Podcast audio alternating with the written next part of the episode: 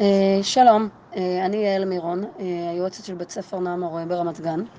ואני יעל כהן, יועצת בית ספר מוריה בתל אביב. ואנחנו רוצות לדבר איתכם היום על מודל אפרת. הפודקאסט הזה מיועד גם לתלמידות בגילי יסודי, וגם, האמת שגם אחרי גילי יסודי זה כלי מצוין גם בחטיבות ובתיכונים, וגם להורים שרוצים ללמוד דרך וככה לעבוד על זה עם הילדים. אז uh, מודל אפרת הוא בעצם uh, מודל שהוא uh, מודל התנהגותי שמלמד אותנו איך לשנות את התגובות שלנו לאירועים, את התגובות שלנו, איך אנחנו מגיבים לאירוע כשהוא קורה. בעצם מודל אפרת זה ראשי תיבות, המילה אפרת מורכבת מאלף זה אירוע, פ' זה פרשנות, איך אנחנו בעצם מפרשים את האירוע, בהתאם לפרשנות יש לנו את הרגש, אה, ובהתאם לרגש התגובה. אה, אלו הראשי תיבות. אה, ועכשיו אנחנו ניתן כמה דוגמאות איך בעצם כאשר אנחנו משנים את הפרשנות על האירוע, גם הרגש והתגובה משתנים בהתאם. יש לנו מין הנחה בסיסית כזאת ומוטעית שאנחנו בטוחים שאנחנו לא שולטים ברגשות שלנו, לא שולטים בהתנהגויות שלנו, אה, אבל הוא הכעיס אותי, אז לא שלטתי בזה, אז, אז התעצבנתי, אז, אז צרחתי, אני לא שולט בזה.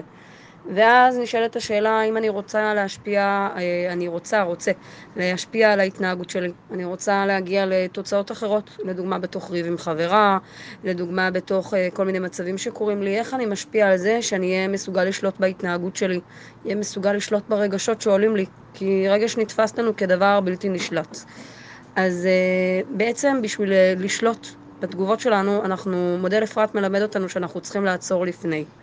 האירוע הוא אותו אירוע תמיד, כלומר אנחנו לא שולטים בו, אנחנו בעצם שולטים בדרך שאנחנו מפרשים את האירוע. ואנחנו ניתן כרגע דוגמה לאירוע כזה כדי שתוכלו קצת להבין טוב יותר. Uh, יש סיפור מאחד הספרים של חיים ולדר, uh, שככה מומלץ לקריאה, שמדבר על, אה, על ילדה שמספרת שהיא הייתה בתוך אוטובוס כששני אוטובוסים התנגשו אחד בשני. אה, הם עשו תאונה, וירד אה, נהג האוטובוס האחד, צעק על השני, והם הלכו מכות, והגיעה המשטרה ועצרה אותם. היא מספרת ששנה אחרי זה היא עלתה על אוטובוס, ושוב הייתה תאונה בין שני אוטובוסים. והיא כבר הייתה בטוחה בראש שלה שכרגע מה שהולך לקרות זה שהולך להיות מכות, בסדר? היא כבר נלחצה.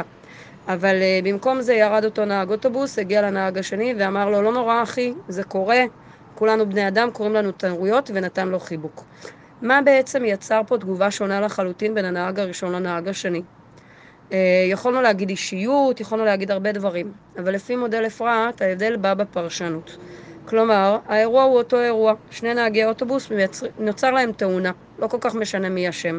בסדר, יש תאונה בין שני נהגי אוטובוס. אבל הנהג אוטובוס הראשון שלנו השתמ... בעצם פירש את האירוע בתור אירוע אה, פוגעני. השני לא שם לב, הוא חסר אחריות, מי נתן לו לנהוג ככה, איך הוא נוהג, איך הוא מתנהג, והתוצאה של הפרשנות שלו היה רגש מאוד מאוד חזק שהוא כעס, ותגובה אלימה, בסדר? זה בעצם מה שקרה לו. הנהג אוטובוס השני, אה, כשהדבר הזה קרה, בעצם אה, אפשר לעצמו לראות עוד פרשנויות, הוא לא נשאר רק בפרשנות הראשונה אה, שהנהג הראשון השתמש בה, והוא לא הלך אליה, הוא בחר לקחת פרשנות אחרת, שזה יכול להיות שהנהג השני עשה את המיטב, אבל בכל זאת זה קרה לו, יכול להיות שהוא היה מודאג באותו רגע ממשהו, או משהו יסיח את דעתו, יכול להיות שהוא לא אשם. הפרשנות שלו השתנתה, הרגש כתוצאה מזה השתנה. איזה רגש בעצם עולה בבן אדם במצב כזה? עולה בו רגש של אמפתיה, של הזדהות אה, בשני, של הבנה של המצב של השני, והתוצאה של זה הייתה אה, תגובה אחרת, חיבוק. אז אנחנו בעצם רואים שמודל אפרת מלמד אותנו שהאירוע הוא לא מה ששולט בתגובות שלנו וגם לא ברגשות שלנו, אלא הפרשנות שאנחנו נותנים לו, אוקיי? אז בעצם אנחנו רוצים ללמוד, אה, להתאמן וללמוד איך אנחנו עובדים על הפרשנויות שלנו, שיהיה לנו עוד אפשרויות לפרשנויות בתוך כל אירוע.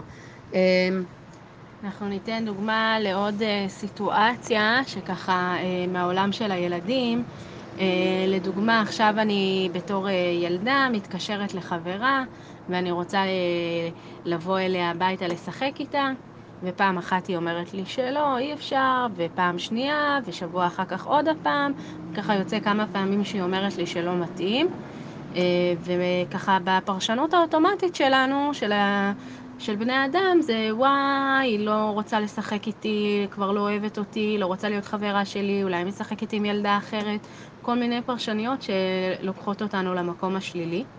וברגע שאנחנו קצת מתאמנים ולומדים אה, לעשות אה, פרשנות אחרת, לדוגמה איזה פרשנות אה, יכולה להיות, אולי יש להם עכשיו איזשהו עניין בבית ולא מתאים להם שיבואו ילדים.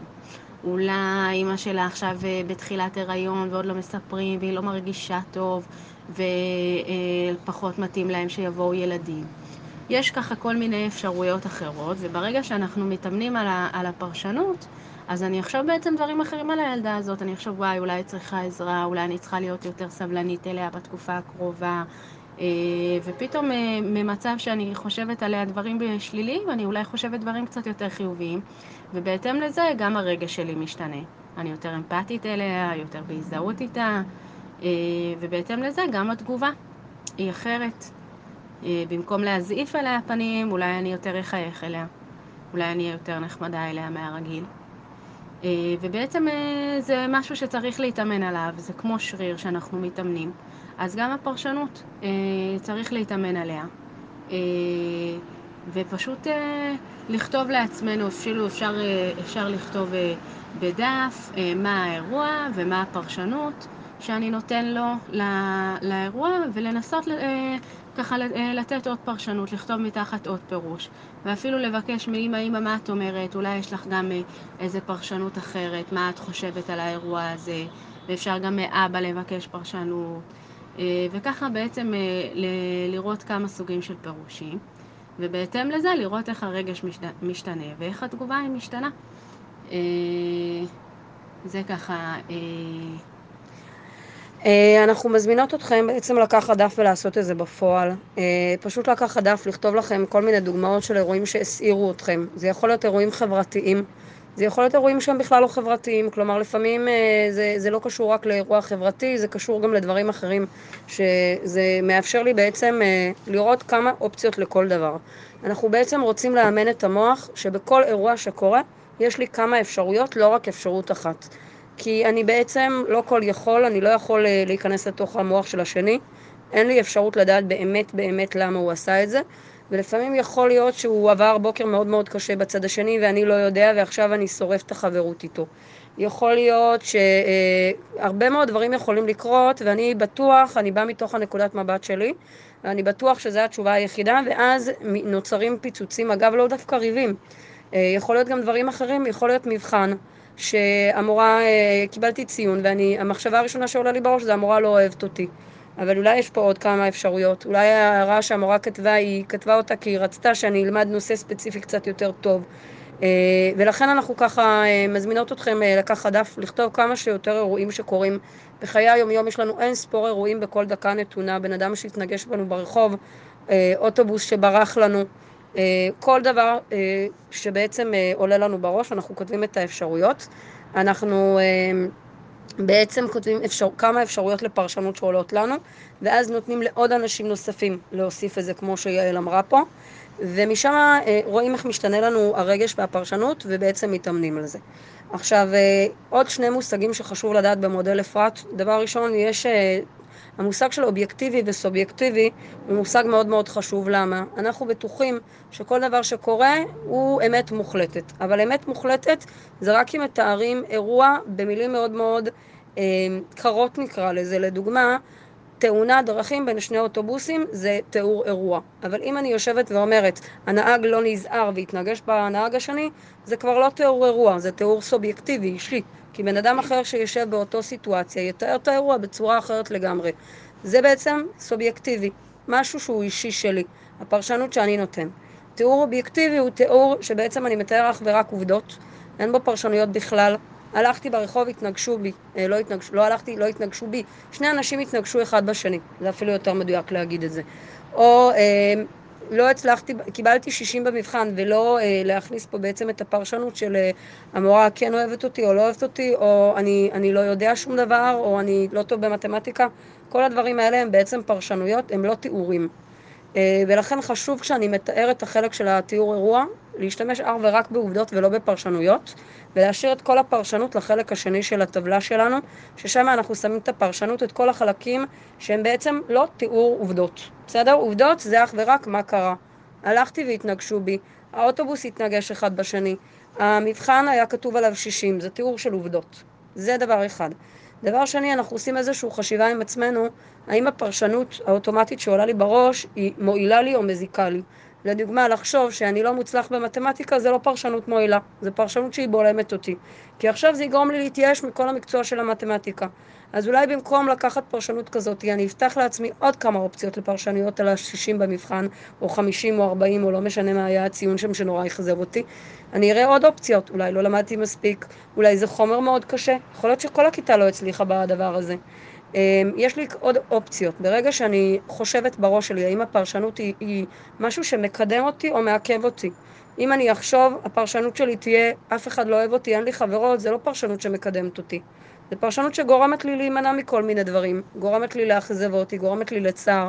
אז אולי אם אני אפתח את האפשרויות של הפרשנות, יהיה לי גם פרשנויות יותר חיוביות ויותר טובות שיכולות להועיל לי.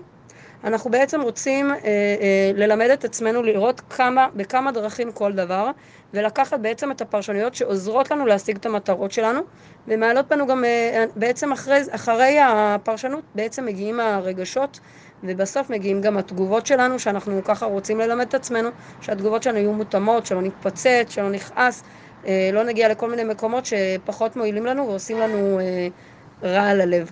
אה, וזהו, אה, אנחנו מאחלות לכם אה, שתינו בהצלחה ומזמינות אתכם להתאמן ואם זה הורים לשבת ולהסביר לילד איך עושים את זה, ממש להראות לו את הראשי תיבות של אפרת, איך הן מתחלקות ולבנות איתו אירוע ולפרק. מקוות שככה הכרתם עוד כלי ושזה יועיל לכם, בהצלחה.